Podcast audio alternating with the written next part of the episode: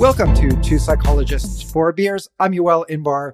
With me here, not in person but remotely, is my friend and colleague Mick. Mickey, how you doing today? I'm doing well. Um, it's hilarious that right before we started recording, you asked me how my day was going, and I really cannot recall anything I've been doing uh, up until now. So I, essentially, I, I, guess what I'm trying to say is I've been looking forward to this moment all day, and nothing uh, compares to this nothing else registers. Um, well, I'm I'm glad you think so. I'm I'm excited about today because we have a special guest joining us. Our guest is a longtime friend and collaborator of mine who we've been meaning to have on for a while. Um, and as we'll see, this is like I think uh, really the ideal time to to have him on to talk about his research. Uh, so our guest today is Josh Tybur. He's an associate professor in the Department of Experimental and Applied Psychology at the Free University of Amsterdam. That's the VU. VU. Um, his work uh, is dedicated to better understanding how people solve some of the fundamental problems of life, including avoiding infectious diseases, obtaining or retaining a mate, and navigating the threats and affordances of interdependence. And one really cool thing about Josh's work, I think, is that he combines uh, techniques, approaches, um, theory from lots of different disciplines, including social and personality psychology, but then also evolutionary biology. So, Josh, thanks so much for joining us and welcome to the show. Thanks a lot, guys. Great to be here. So, what we'd like to do before we start talking about the actual content is talk about what we're drinking. Um, and Mickey, I believe, committed to day drinking for this episode. Are you actually following through on that commitment or no? I am following through, and uh, I went shopping. Uh, you know, my, my one trip to the grocery store a week that I allow myself to go, and thankfully now in Ontario you can buy beer and wine in, in select grocery stores. So the one, the grocery store I happen to go to, uh, offers beer and wine, and I knew it was going to be a daytime thing. And, you know, that hasn't prevented me in the past. I mean, last year I was drinking at 9 a.m., uh, Bali time. But uh, that was more of a holiday vibe uh, than uh, the current pandemic allows me to feel. So I decided uh, I needed something a bit mellower, and I've decided to go with a Radler. So a Radler is um, typically a fruit juice, typically I think grapefruit juice, and in fact the one I have is a grapefruit juice. It's I think half grapefruit, half beer, uh, and this is uh, from Moosehead uh, Brewing, which is uh, not a huge brewer in Canada, but uh, well known uh, from the East Coast, I believe from Nova Scotia. And I just love the name Moosehead, and I'm looking forward to you know a refreshing beverage to start my afternoon off. Nice. That sounds very afternoon appropriate. And Josh, it's actually evening your time because you're in the Netherlands. So you actually can be drinking guilt free. So what have you got there? Well, tonight I've got a Two Chefs Brewing Green Bullet IPA. So this is a uh, craft brewery in Amsterdam. When I moved to Amsterdam in 2011, you pretty much couldn't find an IPA in the country, but now they're just popping up everywhere. And this is one of my favorite local ones. That's awesome. Yeah, I remember living there. So I was there um, 2010 to 2014. And the two things I really missed were IPAs and bourbon. So at least the, the IPAs have really come along. The bourbon, I imagine, is still a little tough to find. Right. So, Yoel, uh, before we, uh, you know, uh, we let you off the hook. What what are you drinking today? Oh, I'm having tea. I don't have the balls to day drink. And honestly, like we were we recorded another episode last night. I was drinking wine. I woke up feeling like not exactly hungover, but but not awesome. And drinking doesn't seem appealing to me. You know what? I too. I only had two like small, smallish for us beers, and I too woke up with a bit of a hangover. This is what happens, I guess, when you're 47. Uh, that's my excuse, at least, Yoel. Um, yeah, no, I, I don't know what my excuse is because I'm five years behind you, but I'm justifying this as like, I got to keep the immune system at a state of like full readiness, right? Like, I can't afford to be abusing my body right now. So I'm making the healthy choice and, and drinking some nice tea. Excellent. Uh, so I'm going to open this up and, and I, I, I'm saving this up because I love the sound of this. And uh, refreshing. It's like, um, tastes like the afternoon. Delightful. So um, one thing we're curious about uh, before we get to the actual scientific content, Josh, is so we're recording this now um, on March 25th. How are things looking over there? Um, what's going on in the Netherlands? Well, um, I personally have a little bit of a, a little bit of a foreshadowing that this was going to be at this level because my fiance is from Italy and she was visiting her family in Milan when I was at SPSP in New Orleans. Third week of February. So um, her parents have actually been locked down for about four weeks. We were about two weeks behind that, and it really happened suddenly for us, probably like it did for you as well. Um, at first, we just had an announcement that the uh, university would be closed for a little bit. Then, shortly thereafter, the bars and cafes and uh, restaurants would be closed until April 6th. And it seems like every week there's another kind of increase in the social distancing measures. Um, right now, all gatherings of 100 people are banned through June 1st. Uh, you're requested to stay at home, but you're not banned from going outside. Um, you are asked to not go outside in any groups of people larger than three. Um, I've been out running every couple days with a colleague of mine. There are some people outside, but not that many. Uh, my partner and I went for a walk around Amsterdam last week around 8 p.m. And it really felt like London in 28 days later. Uh, I was ready for, you know, a stray zombie to start running out of the side of an alley. Um, it's uh, it's a little eerie, and uh, yeah, not something that you ever expected to see. So that sounds, uh, I would say, quite a bit more um, affected than at least what I'm seeing on the streets of Toronto. Um, so I think officially, as of I believe last night, everything that is not deemed a, an essential service has been locked down. So anything, you know, uh, uh, essentially restaurants, some restaurants that do takeout, some grocery stores, medical services are the only things uh, left open. I actually apparently uh, bike mechanics are also um, uh, exempt, um, but the streets uh, certainly emptier but I certainly wouldn't say they're empty. Uh, there's still people about. Uh, I try to go for a walk every every day with my children, and I and the parks are actually again not full, uh, not nearly as busy as typical, um, but there's still people about. Um, so it sounds like you guys are um, way ahead of us in terms of uh, implementing social distancing. So you know, as I was reading about the social distancing uh, measures that countries are implementing, and in many cases, the uh, the trouble that they're having to get people to comply with these requests, or I guess now more than requests, uh, requirements, um, it made me think of research on what's called the behavioral immune system, um, something that uh, Josh and I have both studied that I would say Josh is probably more of an expert on it than I am, where the idea is we have this uh, set of adaptations, behaviors that help us avoid um, pathogens, that help us avoid, in, in part, uh, infectious diseases. And it, the idea is that these adaptations evolved um, because those of our ancestors who were better at avoiding pathogens were more likely to survive to leave offspring. And therefore, we have these kind of um, built in or, or prepared uh, mechanisms that help us do this. And yet, when it comes to something like COVID, uh, you really don't see people taking the behavioral measures that they should, at, least not all of them. So I uh, mentioned this to Josh as we were emailing, setting up this episode, and he said, Oh, I've actually uh, written something kind of recently about that. So I wonder um, if you might walk us through that piece. And we'll, of course, also post a link in the show notes for our readers who want to check that out. Yeah, absolutely. So, one interesting thing to think about in terms of COVID 19 is that right now we're all aware that it's called by a virus, the somewhat awkwardly named SARS CoV 2 virus. Um, but humans have only been aware that viruses and bacteria exist for about 150 years. And we're only now able to understand that this disease going around is caused by a virus based on advances in the germ theory of disease and some heroic efforts by microbiologists. Um, but humans have been around for about 200,000 years and our hominid ancestors for several million more. And that raises the question um, were we blind to avoid pathogens for the 99.5 or 9 or whatever percent of our history that no human on earth even had seen a bacterial cell? And um, you know, this this problem is exacerbated by the fact that these things are really small. They're almost invisible. We can't see them in the naked eye. Yet they um, you find them in the types of environments that we, we inhabit in some substances more than other substances. So they're more likely to be in bodily wastes than they are in human hair. They're more likely to be on rotting meat than they are on a tree um, they're more likely to be on someone uh, with lesions or rashes on their skin than someone with clear skin.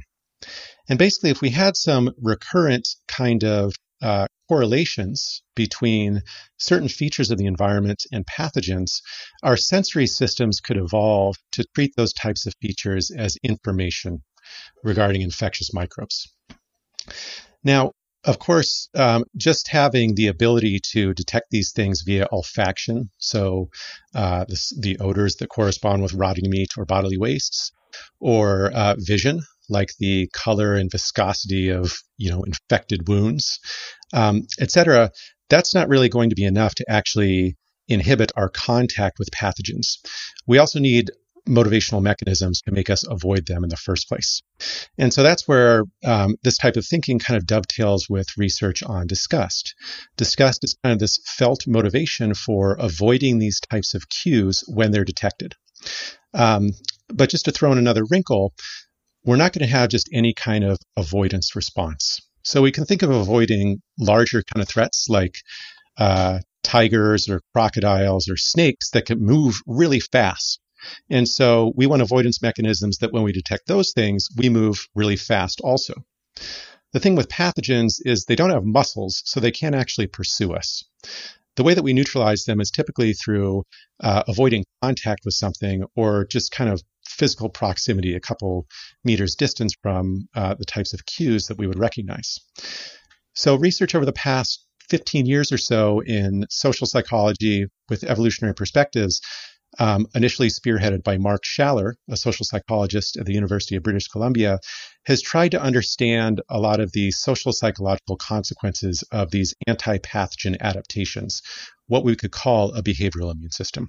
So I guess it raises the question of are there uh, visual or auditory or olfactory cues that go along with somebody who has a respiratory infection? That we would find disgusting that would that would lead to these distancing motivations. Yeah. So this is one of the tricky thing about respiratory infections. Um, they're uh, they're often spread uh, through acts that are not necessarily diagnostic of infectious disease. So coughs and sneeze happens for a lot of different reasons, and most of the time it's not because someone has COVID nineteen. And further, you know, as you've probably read in the news, COVID 19 is often spread uh, via people who are asymptomatic, who don't have any symptoms of illness. And a really cool thing, if you look at the, they call them volunteer challenge studies. Um, it's basically when people sign up to go to a hospital and they're infected by a pathogen so they can be monitored and researchers can see what the infection course is. Um, Meta analyses of volunteer challenge studies with influenza show that about 90% of the people who are administered influenza begin viral shedding eventually. That is, they become infectious. But only 70% of them actually develop illness symptoms. So there's, you know, a sizable minority who, even when you're administered influenza, you you can infect people even if you never feel sick yourself. And also, um, the viral shedding occurs before the illness is actually experienced, and you're shedding the most viral particles before you're the sickest. So we also see this in terms of um, uh, sexually transmitted diseases. They're often uh, contagious without a person knowing that they're infected or showing symptoms of illness. Um, there's a famous example of this with typhoid Mary, so Typhoid Mary was a, an Irish cook who kind of jumped from job to job in New York in the early 20th century, and she was an asymptomatic carrier of the bacteria that causes typhus. Uh, I'm sorry, typhoid fever, and um, basically no one could be the wiser of her being an infection threat. And again, this is where we really have problems when pathogens are bypassing this behavioral immune system because they're not producing the types of cues that we would intuitively respond to. Right. You know, it's interesting. You could think of this almost as a arms race between people and pathogens, right? So if a pathogen evolves such that the host is highly contagious before the host shows any symptoms, then you kind of by definition can't evolve a behavioral adaptation to to avoid contagious individuals, right? So the pathogens that manage to figure that out are the ones that are going to be more successful, all else equal. Yeah, that's right. And another interesting thing that uh, you know virologists have noticed is that the types of pathogens that are transmitted by um, arthropods, so things that are transmitted by mosquitoes and uh, tsetse flies um, and ticks, those tend to be a lot more um, virulent, a lot more damaging than ones that aren't. And the reason is that um, when the pathogen basically incapacitates someone, lays them out on their back, that's going to inhibit the degree to which it can be spread to other individuals. And um, mosquitoes, basically, it can actually be pretty good for the pathogen if it makes the person so sick that they can't even swat the mosquitoes away. So, like if you have dengue fever and you're just there laid out stiff as a board, um, that's pretty good for the pathogens. And we also, you know, despite having these behavioral immune mechanisms, we're not necessarily disgusted by or that effective at um, neutralizing those types of pathogens that we can't avoid. I wonder, uh, Josh, if you could talk a little bit um, beyond disgust, because you, you, mentioned you started off talking about, um, I guess, one defense mechanism at our disposal, which would be fear, right? The, the, you know, fear is what leads us to run away from from, from the tiger. Um, but it seems like fear would be really useful. Uh, you know, a, a useful defense against pathogens as well. Um, so I'm not necessarily disgusted by asymptomatic individuals, but because I've got knowledge that they might be infectious, I'm fearful of them. And, and actually, I would say I, and I suspect many of us generalize this fear. We're fearful of, of, of I think a lot of all social contact now. We're worried. I mean, um, I'm happy to not have Yoel in the room with me right now, even though I love Yoel, right? Because I worry that, you know, he visited the U.S. recently, a, a hotspot of, of, of, of COVID-19. And, um, I'm, you know, I'm, I'm just afraid of him. Uh, so is this also part of the behavioral immune system? Uh, how does it work in conjunction with disgust? Yeah. Um, so I totally agree with the observation. Uh, one thing with disgust and the other uh, kind of you know, observations that we've discussed up to this point is we can say that they're specialized for pathogen threats. The type of fear or anxiety that we're feeling right now, I think would be akin to, you know, we know that there are some suicidal terrorists around, but we don't know who is one of them. Basically, we're hyper vigilant um, and we're we're trying to suss out information when very little information is available, and um, you know, with, with infectious disease, this is even a bigger issue because people with infectious disease are typically not acting upon their own goals. They don't have intentions that you can monitor to try to predict their behavior or to try to adjust your behavior accordingly. And, um, you know, that this type of dynamic might create a real type of fear or anxiety that we could see similar to a natural disaster like nuclear fallout or something. So, again, just to briefly summarize, um, I wouldn't say that it's specialized for the behavioral immune system, but I think that these types of responses are also uh, going to try to navigate threats more generally. So no one has actually tried to incorporate other other basic emotions in in, in like in, in theorizing about the behavioral immune system. Is it strictly a disgust based uh, motivational system? It can't you know accommodate other these other emotions. Yeah. So um, there are other perspectives, well, not other perspectives, but there are perspectives that suggest that a lot of the behavioral immune system isn't necessarily using the emotion disgust at all. So, um, you know, some kinds of uh, prejudices like outgroup general negativity could be an aspect of the behavioral immune system to inhibit contact, to inhibit immigrants from coming into your community. And that could be manifest in emotions that are more similar to anger or fear, for example. Um, if someone was running at you with, you know, like a zombie, like an Ebola zombie with blood oozing from their nose, even though Ebola patients are typically on their back, I would guess that people would probably feel a strong fear response there simply because um, the vector is moving so fast, unlike, you know, a typical pathogen. You know, um, I really relate to, to this, uh, the way that Mickey put this, where if you're out on the street and you, you see somebody who seems like they're going to come a little uncomfortably close to you. I mean, now you, you feel frightened, right? Or a little anxious at least. There are some behaviors that I've noticed myself now having a disgust response to. And I think this is interesting because it sort of illustrates how flexible the disgust response can be. So I think a lot of people have had this experience of watching like a TV show or a movie and seeing strangers touching each other, shaking hands and being like, whoa, that already seems crazy. And I feel now a little grossed out when I see you know, when I see strangers touch each other, I'm like, oh, no, don't do that. Right. And so I, I wonder what's going on there? Is it like what is disgust latching onto in that particular case? Is it the kind of like bodily contact? Is it some idea of like a norm violation? We now have this new norm of staying distant from people that you don't know. Uh, do you, what do you think? Oh, I would guess that both of those are applying. So this is definitely a situation where I've seen a lot of social condemnation from people on the streets or in discussions with people of, oh, I can't believe that this person is not recognizing this advice from the public health sector. And um, here, uh, people are really treating those individuals like defectors in some kind of a, a public goods game or a resource dilemma. Um, and I also, yeah, I also think that the uh, conception that physical contact is such a greater contamination threat right now that there can be a kind of uh, empathic disgust response when you see physical contact between people, just as there might be if you, you know, see someone on Fear Factor eating, you know, horse intestine or something like that. Right, right. Mickey, you look like you want to jump in here. Well, I had a, um, I'm not sure. I'm trying to trying to uh, like conceptualize my own uh, emotional response that I had to something hap- happened earlier this week. Um, as I'm sure all of us here are, are worried about uh, family members, um, especially perhaps our parents if they're still alive.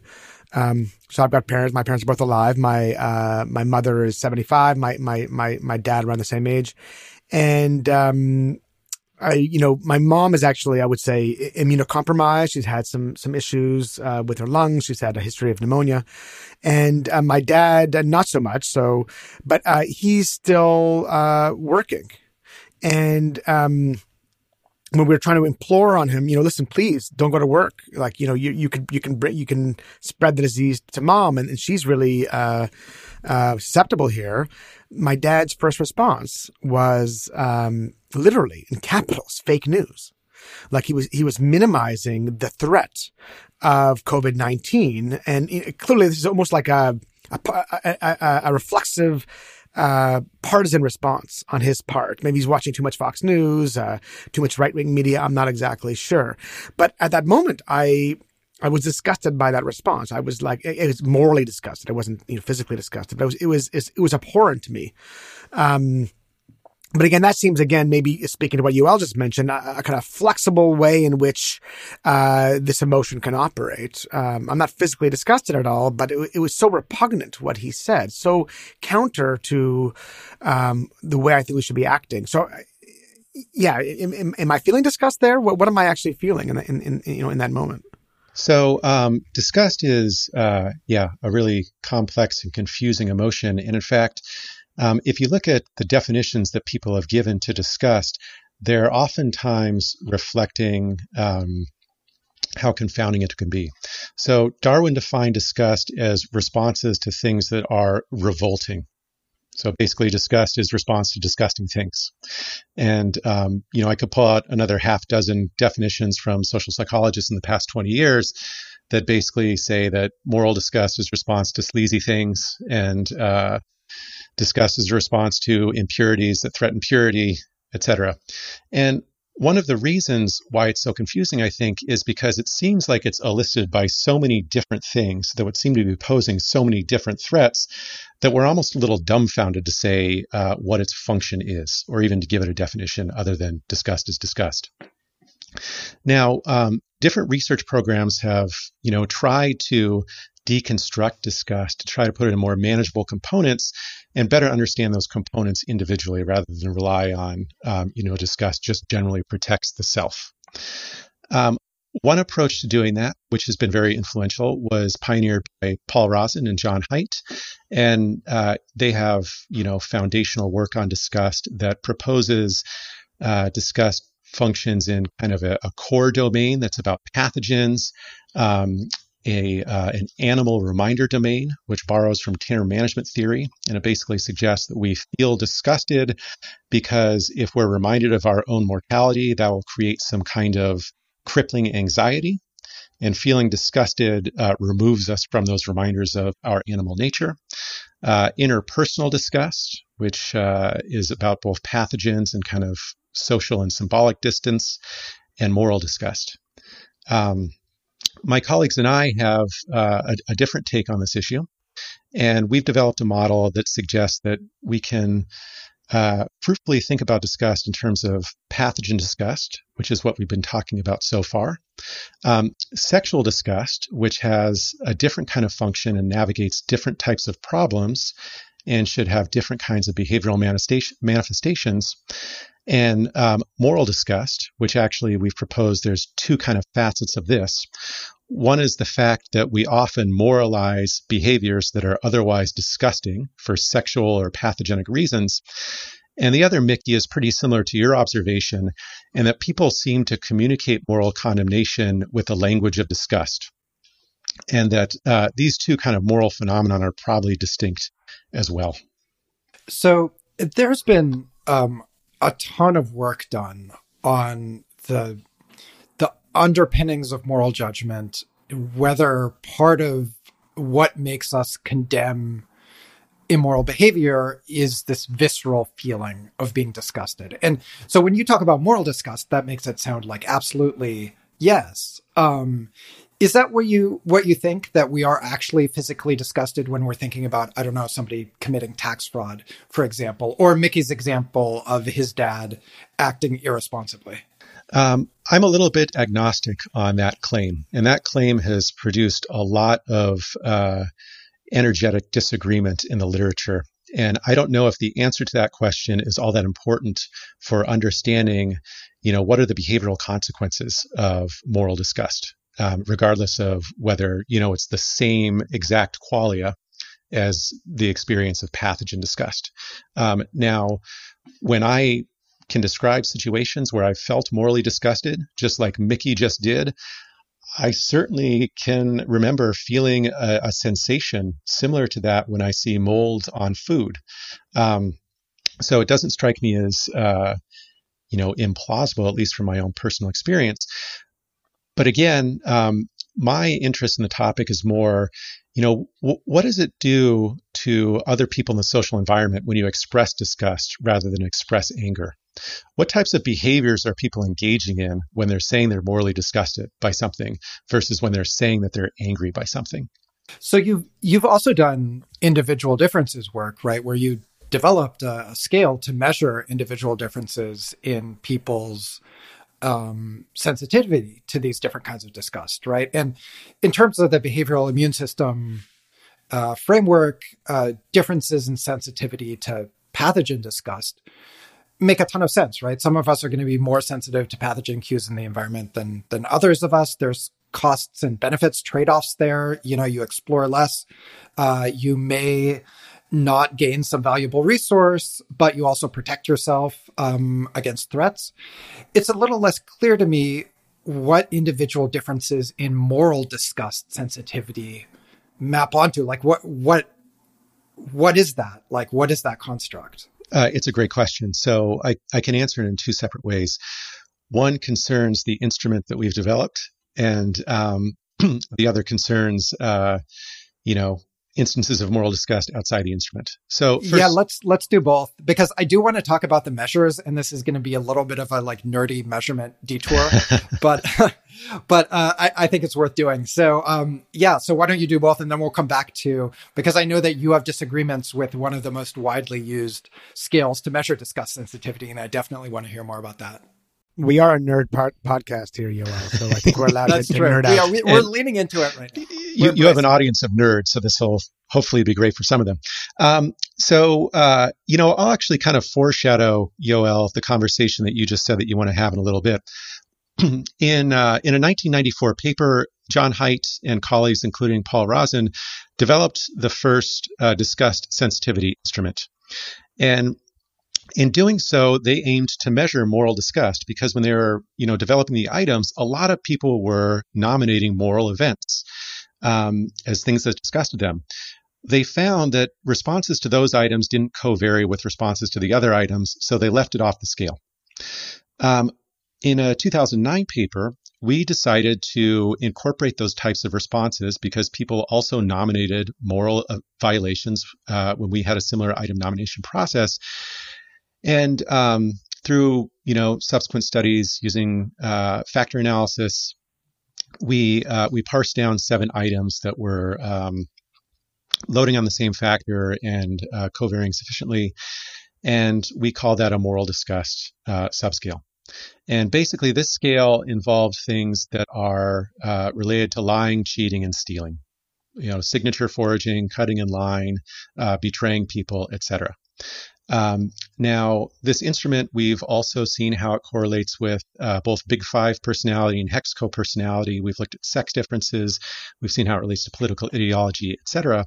And um, the strongest correlations that I've seen with this scale, so people saying, uh, responding more strongly with "Yes, I'm I'm disgusted by lying, cheating, and stealing," is the honesty, humility factor of the Hexaco personality inventory, and conscientiousness. So basically, it's the people who are honest, hardworking people who score higher on the moral domain of this scale, meaning that they find lying and cheating and stealing more objectionable. And, you know, one interpretation of that is that they're disadvantaged by other people breaking rules that they're following. And therefore, they're going to be more motivated to have um, these punishment oriented, other condemning emotions. I, I wonder, Josh, um, if you could talk a little bit about uh, the relationship between disgust, be it you know psychometrically or more theoretically. Uh, so again, the relationship between disgust and and political orientation, because that was one of my first introductions to um, the topic of disgust. Was this uh, this apparent association between uh, ideology and disgust? But I know that's controversial now, and uh, I wonder what uh, if you can kind of give us a pre- uh, give us a summary of the the lay of the land as it currently stands. Uh, yeah, sure. So I, I, can briefly summarize the research on the topic, and uh, you know I'm kind of jumping into Yoel's domain because uh, this research program kind of started with a 2009 paper that Yoel published, which was titled "Conservatives are more easily disgusted than liberals," something along those lines. Um, and basically uh, just using single items of how liberal versus conservative you are, or maybe breaking those up into economic and social conservatism, um, and using the uh, Haidt and colleagues disgust scale, Yoel and colleagues reported a correlation around maybe 0.2, 0.25, Yoel? Yeah, that's right. Yeah, something in that range. And um, I actually contributed to this debate in uh, 2010 um, in a paper. Some colleagues and I conducted three studies at the University of New Mexico and Michigan State University, and we didn't find that relationship at all in our three domain disgust scale. And um, Yoel, I, I hope you're not outing I hope I'm not outing you here, but Yoel was uh, a reviewer on the study. This this failure to replicate before failure to replicate was cool. And to his credit, I never met him before, but he was just one of the classiest and most constructive reviewers uh, I could have asked for, and gave really nice feedback. Um, Yoel later published a paper with John Haidt and others that used the yourmorals.org uh, website data and found with, you know, 5,000, 10,000 something participants, a correlation of about the same magnitude as what uh, he had found originally with the uh, with the Haidt disgust scale. Now, they did notice in that paper uh, that there was one item from that scale that was correlating stronger than all the others. It was an item that was uh, basically answering how disgusted you would be by being in a sex education class and inflating an unlubricated condom with your mouth. And there the correlation was about 0.3. Most of the other items, the correlation was under 0.06. And so um, this gave uh, this gave Yoel and I the idea that maybe there's really something about this sexual stuff that's underlying this relationship. And it's not so much the pathogen stuff. Um, so Yoel and I published a paper in 2015 where we uh, we again conducted three studies and we looked at um, both sociosexuality, which is uh, basically how open you are to non-monogamous sex, um, and sexual disgust. And we also looked at uh, pathogen disgust, and we found in all three studies that yes, there was this bivariate relationship between pathogen disgust and uh, a simple measure of conservatism how liberal versus conservative are you on social issues.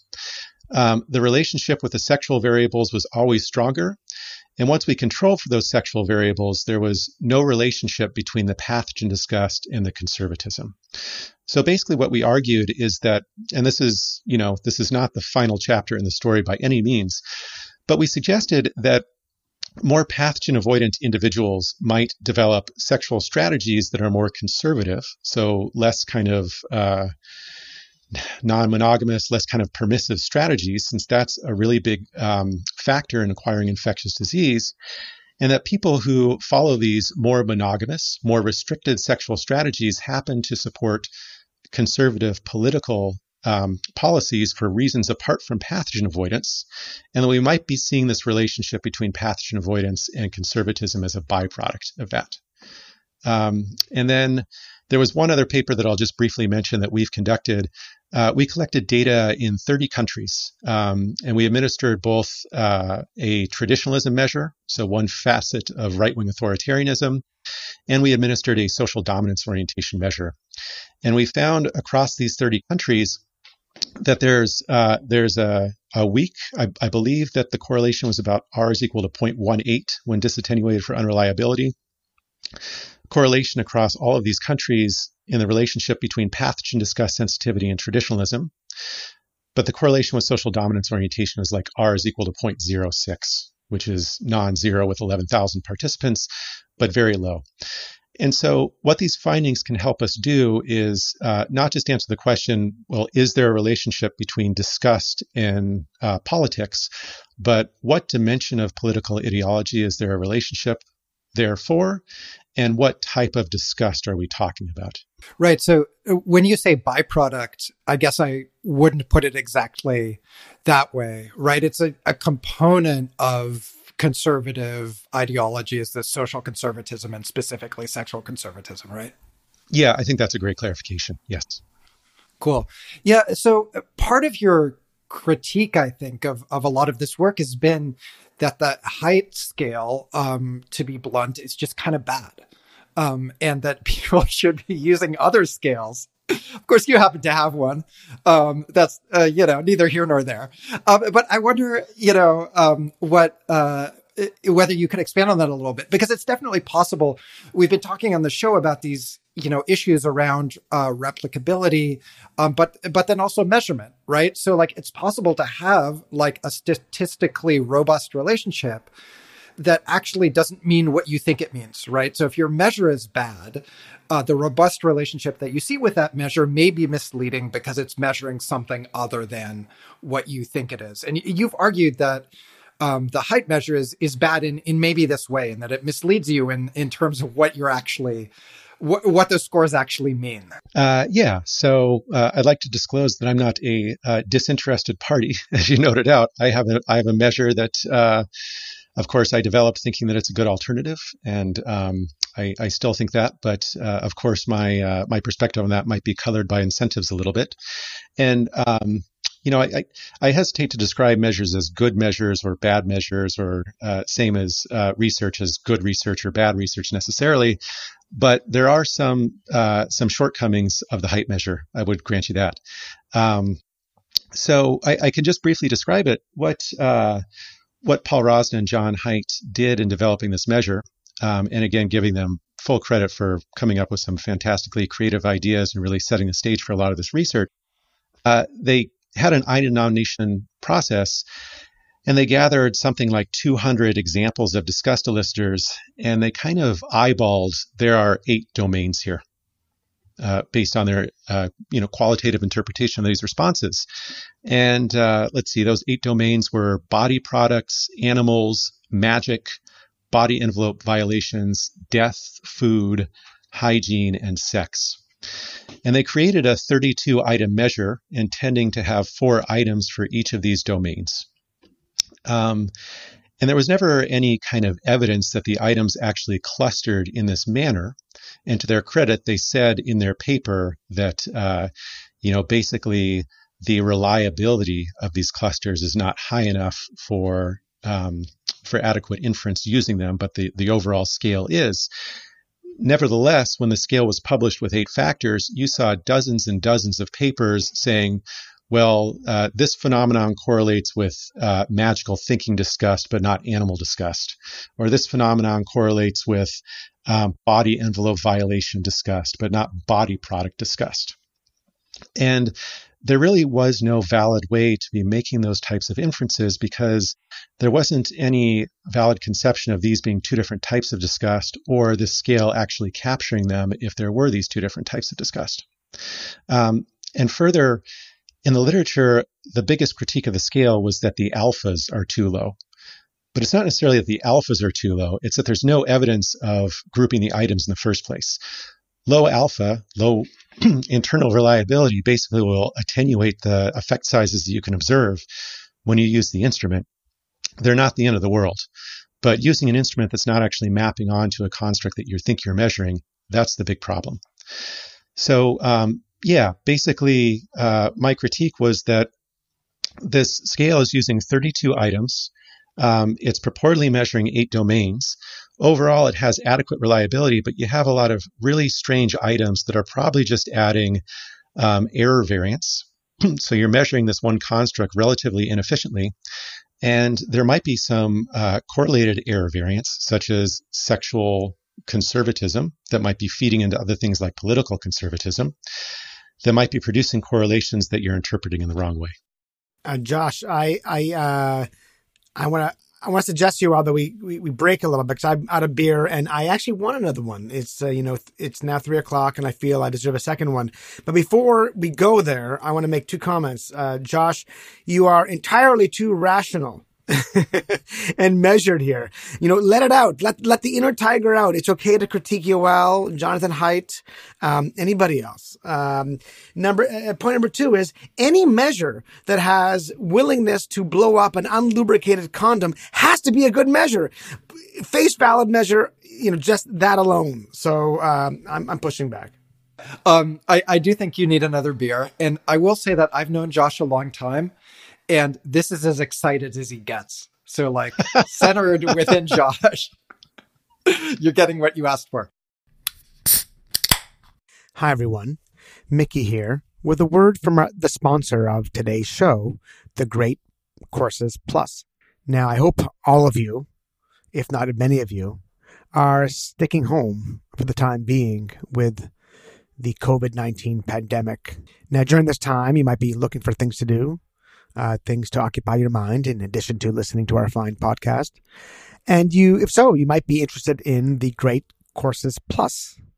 Um, I've been a longtime fan of the Great Courses Plus, uh, where I used to uh, go jogging while listening to the world's best lecturers um, talk about um, their topics of interest. I'm personally a fan of philosophy and have listened to classes on the philosophy of science, and existential philosophy.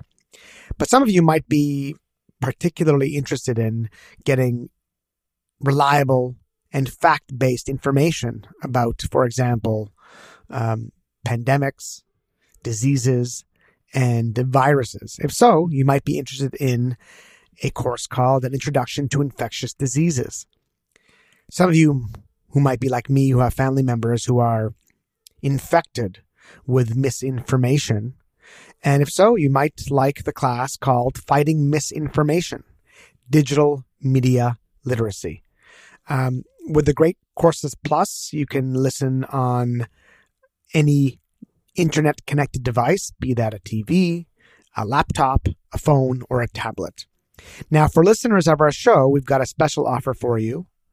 Um, you've got one month free of the entire catalog of the Great Courses Plus uh, for listeners of our show. But to get this offer, you need to sign up through our special URL. So to start your free month today, go to thegreatcoursesplus.com slash beers. Welcome back. This is the part of the show where I tell you how to contact us. So we're both on Twitter. The show's handle is at Four Beers Pod. You can at mention us. You can DM us. We both check that account. If you would prefer to email us, you can reach us at fourbeerspod at gmail.com. Again, uh, that address will forward to both of us. Finally, our Website, as always, is fourbeers.fireside.fm, where you can listen to this episode and our back catalog as well. And if you'd like, you can drop us a line there also uh, using our web form. If you're enjoying the show, please do rate and review us on Apple Podcasts. It helps other people discover us. Mickey, is there anything else you'd like to uh, talk about before we go back to Josh? No, I think that's good. Just keep the emails coming. We enjoy reading them, and uh, please uh, tell your friends and family all about us uh, um, if you like the show. Yeah, I, I was thinking, you know, in the last like couple months, we've gotten just a lot of smart, interesting, thoughtful feedback, uh, mostly email, uh, and uh, we we really enjoy that. So we, I think we managed to respond to everybody or almost everybody. If we don't respond to you, sorry. Sometimes emails just get lost in the pile, but we have we do read them all and we do enjoy them. So if uh, a show, an episode uh, strikes a chord with you, you have a thought to share, please don't hesitate to reach out. Okay, so with that, um, let's talk about what we're drinking. I'm still on the tea, but uh, you guys are drinking something more interesting, I guess. Yeah. Uh, so I've had a this can of cider uh, in my basement for I, I, think since last summer. I think someone brought it over for uh, a party I threw. Um, and I just I'm not a cider drinker, so I just decided to drink this. It, it seems uh, appropriate for for an afternoon beverage, and I was surprised to learn that cider can be you know quite strong. This is six percent. Um, so I think in addition to the Radler, I'll be feeling uh, joyful, and uh, I'll be. I, I, suspect it's going to improve my parenting after this uh, after this episode. Well, you know, you're starting from a pretty low floor, so almost anything. Touche, Yoel. almost anything would be an improvement. Yeah. Josh, are you still on the IPA or? Uh, I've switched to another IPA. I'm also at 6%. It's Maria Magdalena, a black IPA from Jopen Brewery in Haarlem. And that's Haarlem in the Netherlands, not Harlem in New York. Yeah, the way you know that is there's an extra A in there, right? There's an extra A, so you really got to go with Haarlem. There you go. Yeah, I've actually I've been to that brewery. They have uh, like a church kind of thing, right? That's uh, there. You, like you've been there with me, I think. We've been there together. That's right. We biked there. It was like the most Dutch the thing ever. yeah, we biked there from. right, and then we drank beer. Oh, that was great. So our bread and butter on the show is open science, the you know this reform movement, and we focused a lot on uh, the lack of replication in, in, in, many studies. We talk about measurement as well. We've talked about, um, you know, some generalizability issues. One thing I don't think we've talked about a lot, Yoel, and correct me if I'm wrong, is, um, the role that theory plays, uh, and the fact that there is not really a, a, a good meta theory out there that unites a lot of what's going on in psychology with at least one exception. And the one exception that, that I'm talking about is, um, what's often touted as a as a thing we could uh, lean lean into, and and, a, a, theory that could that could help us understand many phenomena is evolutionary psychological theory. And I wonder, um, you know, if you can you can you know talk to us a little bit about this this this notion of evolutionary psychology or evolutionary theory more generally as being something that could help psychology out of its current mess. Yeah, sure. I'm happy to comment on that. Um, I don't think Yoel included this in the introduction, but uh, I did my PhD in an evolutionary psychology PhD program, one of the only ones uh, in the country. And our training was both in psychology and uh, anthropology and biology. So all three departments used evolutionary theory as a background, but focused on different kinds of content areas of study. And so, um, yeah, I was convinced by my education there that this really is a fruitful way to approach psychological study. And uh, of course, um, a lot of people have argued this. John Tooby and Leda Cosmides, uh, most notably, they've written some of the fundamental ideas in evolutionary psychology. Um, within social psychology, uh, Marilyn Brewer has a really wonderful PSPR paper from 2004 where she really forcefully argues that our understanding of social psychology is going to be limited if we don't take into account the evolutionary background of social adaptations. There's a bunch of others, folks in social psych, Jeff Simpson, Steve Gangestad, Doug Kenrick, um, Steve Neuberg, Mark Schaller, etc. Um, in uh, kind of preparing for this question a little bit, I, I, think that it can be useful to see the benefits of this perspective by looking at how a lot of theories in social psychology are constructed currently. And I'll just pull out a couple of examples. Um, one, we can think of uh, social identity theory. So, social identity theory is tremendously popular across uh, continents. And it's basically built upon the premise that people are motivated to maintain a positive self concept or positive self esteem, and that our self concepts are tied to group identity. And so, effectively, the consequence of this is that a lot of intergroup biases, prejudices, and discrimination ultimately function to maintain this positive self image. Just as one more example, we can think about what's called compensatory control theory.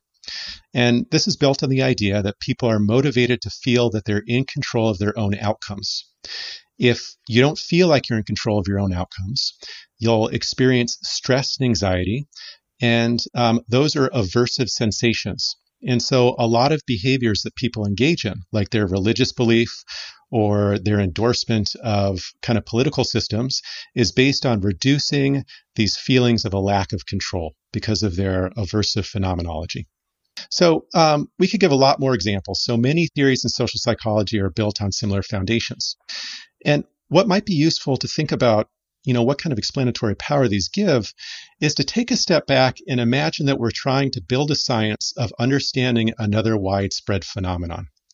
For this example, let's think about why people eat. Okay, um, and let's take a further step back and notice that people eat different things when they're pregnant than when they're not pregnant and they eat different things when they're children than when they're adults. And they eat different things in Japan than they eat in France. And they eat more when they're 18 than when they're 70.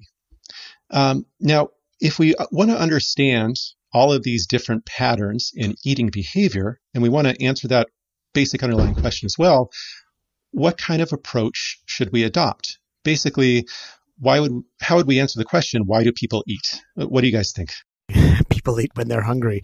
That doesn't explain, I don't think, nearly any of the questions you you you pose to us, but that'd be the uh, the the one that jumps to mind. Yeah, absolutely. So, Mickey, you're you're a, you're a step ahead of me. So, um, what uh, what I think a lot of people's intuitions for answering that question um, are is that people eat so that they can acquire calories and nutrients that are required to keep your body running.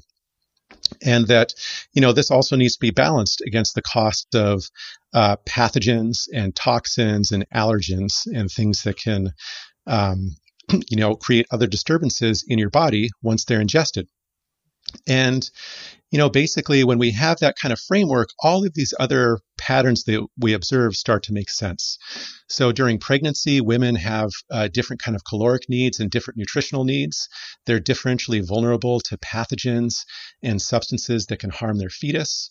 Um, when people are teenagers, they need more calories than when they're 70 years old. Uh, people take advantage of a lot of social and cultural learning and developing food preferences to kind of take advantage of you know generations of wisdom of how to extract calories from an ecology in a way that doesn't put you at risk for pathogens and um, and toxins. Now instead if we were to answer the question the way that you did mickey we say well people eat because they're hungry um, and because they want to avoid feeling hungry basically that gives us almost no traction to tie together all of these types of disparate phenomena. And um, it's not incorrect at all. So people do eat because they're hungry. If you ask someone, why are you eating? Most of the time they're going to say, I'm eating because I'm hungry. You know, sometimes they'll say, I'm eating because someone gave this to me and it'll be rude if I don't eat it. But that's going to account for most of the variance in the, uh, the outcome that you're looking at. Um, that said, uh, if we just leave it at that level, we don't understand why people feel hunger in the first place. And we don't understand why those experiences of hunger are going to differ across contexts and why we're going to seek different foods to alleviate those sensations of hunger. Now, if we take that framework of, well, people eat because they don't want to feel hungry, because hunger is aversive, that's basically the level of explanation that most of these popular theories in social psychology are at. Um, we, we don't want to have a negative self concept, therefore we do X. We don't want to feel like we don't have control because that doesn't feel good, therefore we do Y. We don't want to have anxiety because that's bad, therefore we do Z. And um, again, at a phenomenological level, uh, it, it's difficult to disagree with that. But in terms of the kind of cumulative knowledge and prediction to go across a lot of domains and understand when those types of phenomenological experiences are elicited, um, yeah, we're, we're just not going to be able to make that much progress.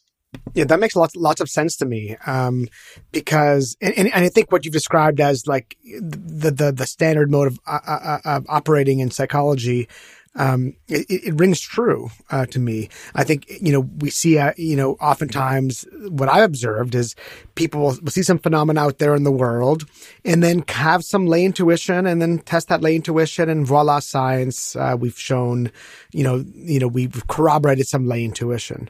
Um, and I'm not saying that is necessarily wrong. And, and I think you've said the same thing. Like, it's true. We do eat because we're hungry, but it doesn't, it doesn't actually, acu- you know, allow for an accumulation of knowledge. It's like we're just reiterating what we have already known. Um, and that's why I guess people are, are, suggesting we need some unifying framework, something that not only, um, allows us to explain various things, but also like it, it, it kind of points us in the direction of what to even ask what questions are worth asking and at what level, what kind of answer are we looking for? So I think that, you know, that the people because they're hungry, that's a very, uh, low level answer. It's a, um, a proximal motivation. And I think what something like, um, evolutionary theory provides us with is not just proximal, but also ultimate uh, functions. Um, why uh, why in a, in a, more you know global sense people are hungry to begin with.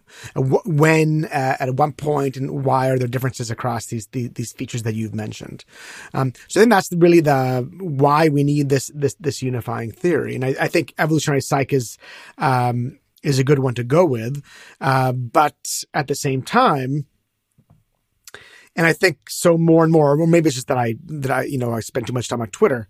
It seems like the answers, uh, sorry, it seems like the reactions one gets when one invokes evolutionary explanations is met with lots of resistance. Um, resistance, you know, from many quarters you know, not just, you know, uh, from the left, but uh, on the right as well sometimes. Um, so, uh, well, why do you think that is? Why, why do you think, you know, this, the theory that I don't think is controversial at, at, at, the biological level in terms of, you know, scientists, you know, in biology, no one, I, I don't think at least, disagrees with this as a unifying framework. Why is it so problematic when, when it comes to understanding human psychology? Yeah. Well, you know, when you say that most people don't find it controversial in certain contexts, that actually rings true with my research uh, program.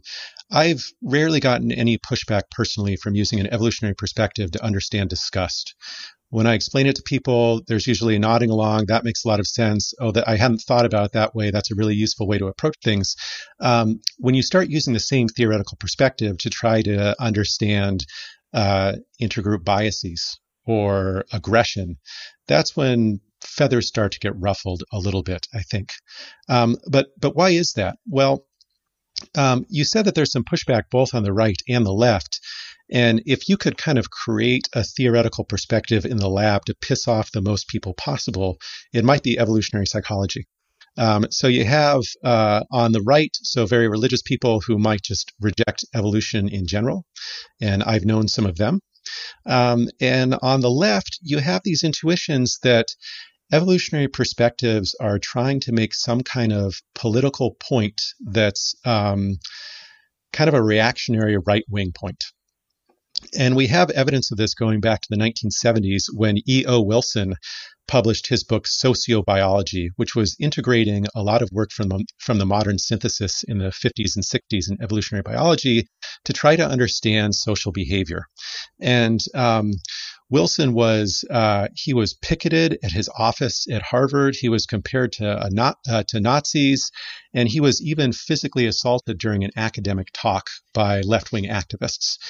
They had this perception that because he was trying to use evolutionary theory to explain uh, social behavior and maybe by extension explain human social behavior, he was going to justify all sorts of really nefarious uh, behaviors by right wing people and maybe create racism himself.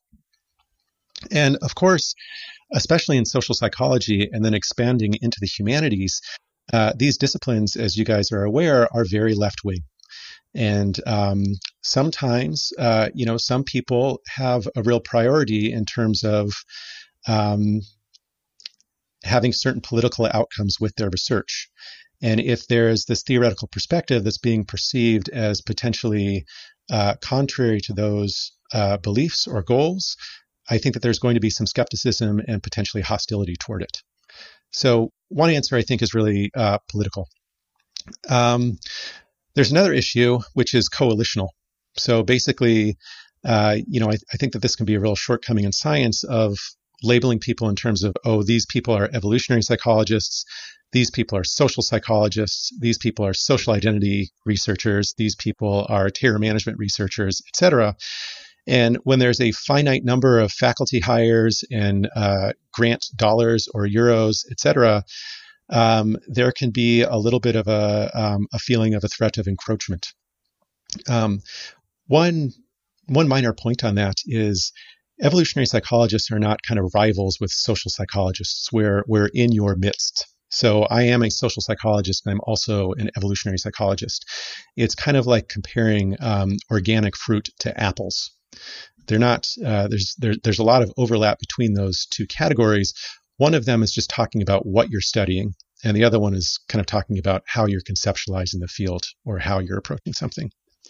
Um, and then finally I think that there's some resistance based on a topic that you just um, voiced yourself, Mickey, which is intuitions. So it's really intuitive to think in terms of these kind of proximate phenomenological motivations. And when you start saying, yeah, well, maybe um, maybe disgust isn't just about feeling a certain way toward revolting things or dirty things, but it served these functions with, you know, avoiding these invisible pathogens. And we're going to have these assumptions that over hundreds of thousands of years, natural selection has acted like a sifting mechanism to make us be able to identify certain colors and patterns um, there's a there's a certain degree of credulity that an observer needs to have to follow that kind of account through. And again, with disgust, it, it's not that hard of a sell with people's understanding of evolution and uh, the germ theory of disease now. But with other phenomenon, especially related to social interaction, social exclusion, aggression, that cell can be um, maybe a little bit more difficult. So, along those lines, what are some of the misconceptions that you think are are most important that researchers or, or maybe lay people have about uh, evolutionary psychology? Well, just for using evolutionary perspectives as they're used by um, you know the the type of prominent evolutionary psychology research programs you'll see in uh, well in the U.S., Europe, Australia, Japan, China. Um, one is genetic determinism. So this is something that people often feel averse to, and they they they feel that evolutionary perspectives are making this type of argument, um, and that's uh, that's kind of a red a red herring. So all evolutionary perspectives are are based on environmental components. What's happening in your environment, how you're interpreting your environment, and um, indeed how you're developing differentially depending on environmental inputs that you experience during development. You know, John Tooby and Leda Cosmides had this great, um, great uh, metaphor, and that is that, you know, saying that gene- uh, genes are more important than environment is kind of saying like the the width is more important than the height in determining the area of a rectangle. It's just a nonsensical question that doesn't compute. Um, another is, you know, this isn't a misconception necessarily, but it's a widely used term that's basically meaningless and that's the term innate. So people often wonder, is this trait innate or is it learned or something like that? But um, in reality, the term innate is sometimes interpreted as it's fully formed at birth. Sometimes it's interpreted as, well, it's not formed at birth, but it's going to develop regardless of any kind of um, developmental inputs. Um, sometimes it's just interpreted as, well, it doesn't require learning, but it could have different developmental inputs. And so there's this kind of folk idea of, uh, you know, something um, essentialist about the phenotype that doesn't necessarily map on with uh, how developmental how development occurs. Uh, along with that, there are many evolutionary psychology researchers who actually study development and study how natural selection has favored different developmental programs that should be sensitive to different environmental inputs. Um, Willem Frankenhuis has done a lot of this. Also, Daniel Nettle, looking at how people who grow up in kind of more harsh or unpredictable environments, um, how that might affect their risk taking when they grow up, and different kind of specializations with um, intelligence and problem solving. And uh, you know, just uh, finally, for an inconception, going back to the right wing political agenda. So, um, the first study I did in graduate school, uh, I did the study in 2005 and it was eventually published in 2007.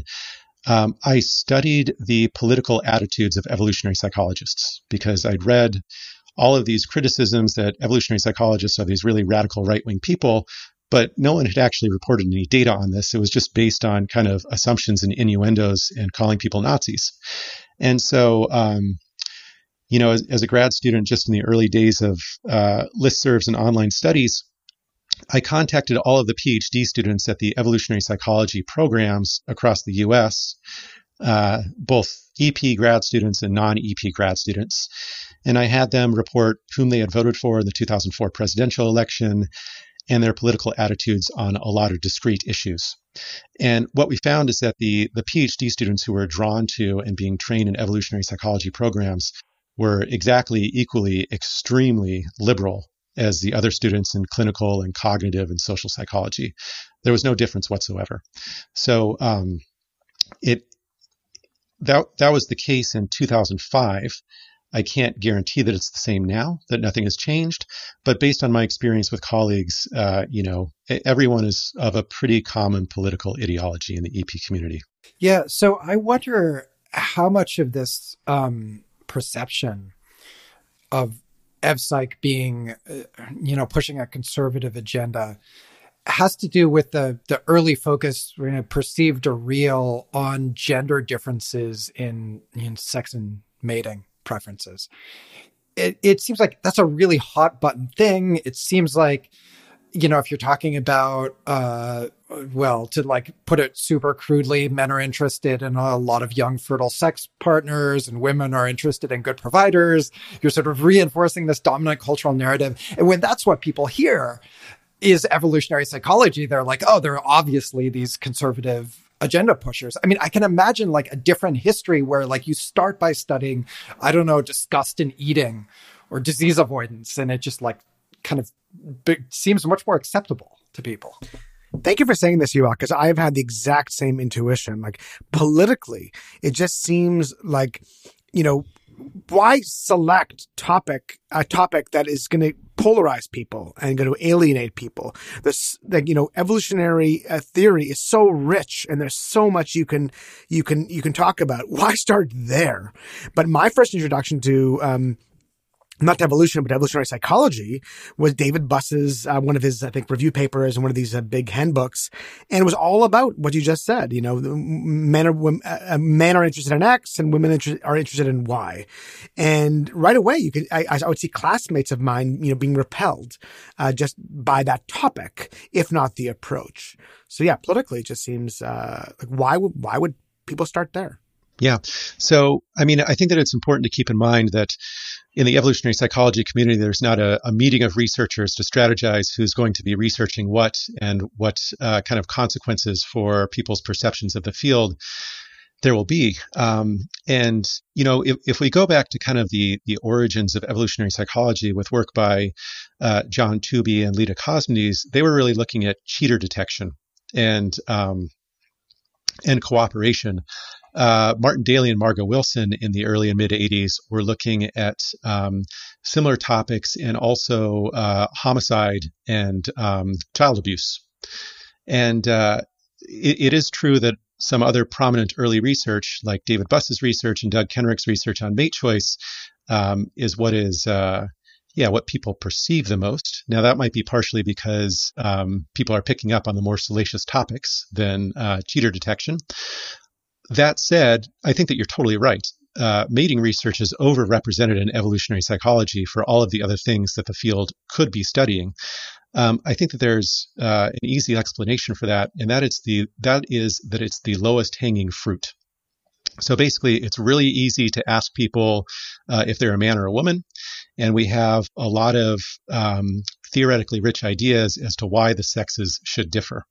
And so these are these are topics where you can look at um, a variety of species and see patterns that you know don't align perfectly with humans because we have, of course, unique social ecologies and unique reproductive life histories, unique uh, paternal investment relative to most other sexually, uh, well, relative to most other mammals.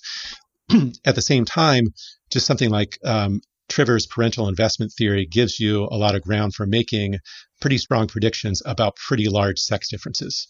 Uh, I, I, don't want to say that the work is easy because, you know, it, it's a generalization that doesn't apply to a lot of work in mating. But again, it's something where the predictions flow pretty straightforwardly from um, comparative work and from some foundational ideas. If you're talking about the social functions of pride and shame, something that might be a little bit more complex and doesn't necessarily have the same kind of comparative evidence, um, that's something that maybe you need to dedicate three years to think about and to develop a new paradigm. And so fewer people have probably gravitated toward that topic.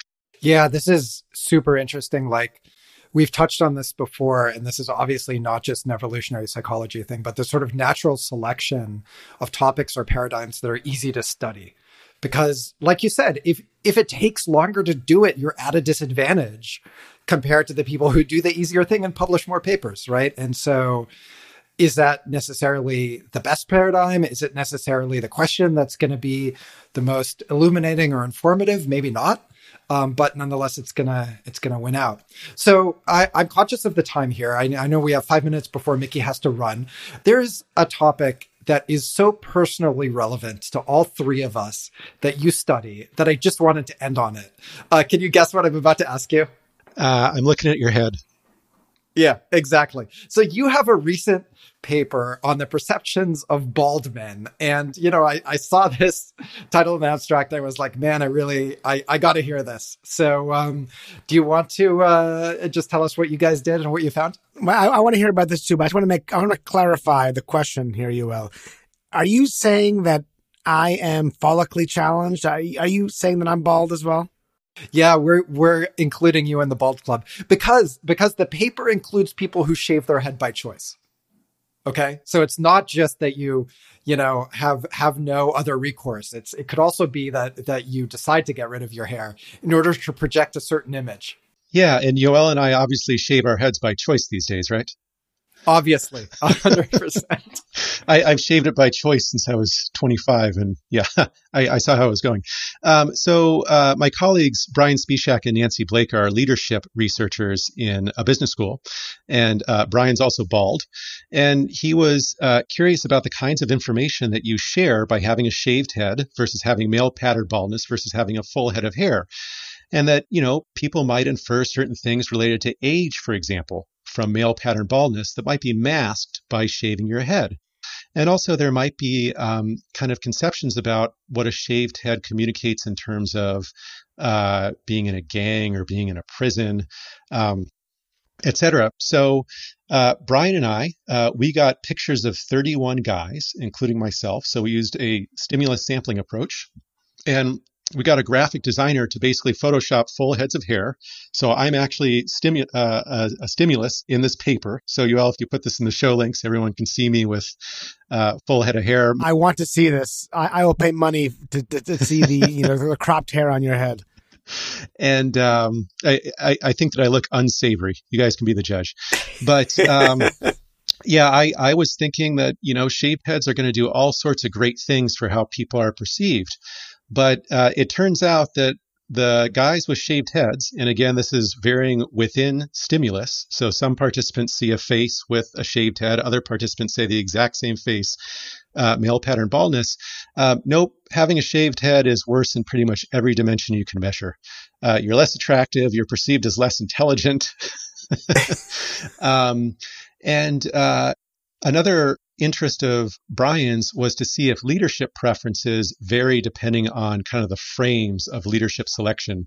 So, replicating some of his past work, in another study, participants were asked, imagine you're the leader of a country that, and then there's a prompt of you're at war, or there's a prompt of it's peacetime and you need to uh, negotiate, etc. Um, and then there's the neutral condition. Uh, and they're doing the same kind of leadership selection for the same faces. And here we thought, well, this is where the shaved heads are really going to be preferred, is in the wartime scenario. Well, it, it just so happens that that's the only condition where you don't get a penalty for having a shaved head. So uh, you're not really preferred in that condition. People are just willing to tolerate you. And then the other conditions, yeah, again, if you have a shaved head, uh, people are generally preferring you less for these prestigious positions. So, um, you know, uh, Mickey, if, if you have a choice between shaving your head and leaving it as is, maybe leave it as is. So not only will I be uh, I will appear more attractive. I'll, I'll you know, I'll, I'll, appear more efficacious and confident if I have the male pattern baldness as opposed to the voluntarily shaved head. Yeah, you know, if if Canada is going to war, or if you know the University of Toronto is uh, having a competition with uh, McGill or with um, Hamilton or something, you know, you might not pay a huge penalty, but otherwise keep it as it is. Well, actionable advice, Mickey. I'm looking forward to seeing your hair grow out all right, I'm, you know, from this day forward, uh, leaving it all grow. I've always wanted to grow a fro, like a big fro, but I felt with the, the male pat- pattern baldness, it would um, be awkward. No, no, this is the time, man. This is the time to do it. COVID 19 afro. exactly. um, so, Mickey, I, I know you have uh, something you have to uh, go to. Um, Josh, thank you so much for joining us. This was really informative and um, such a pleasure getting to chat. Mickey, you want to throw in anything else? Before? Yeah, yeah, yeah. Also, thank you so much, Josh. It was, um, yeah, it was. I, I, felt I learned a lot uh, listening to you, and uh, I think we've only met in person one once, uh, so it was nice to see you and, and, and have a kind of a longer conversation with you. So, thank you so much for uh, agreeing to be on the podcast thanks to you guys. Uh, I'm a big fan of the podcast, listen to it every time it comes out. So it's an honor to chat with you. Feels a little silly to say that with Yoel since we're uh, kind of friends, but nevertheless, I appreciate the invite. Awesome. Thanks, Josh. Thanks, everybody, for listening. Talk to you next time.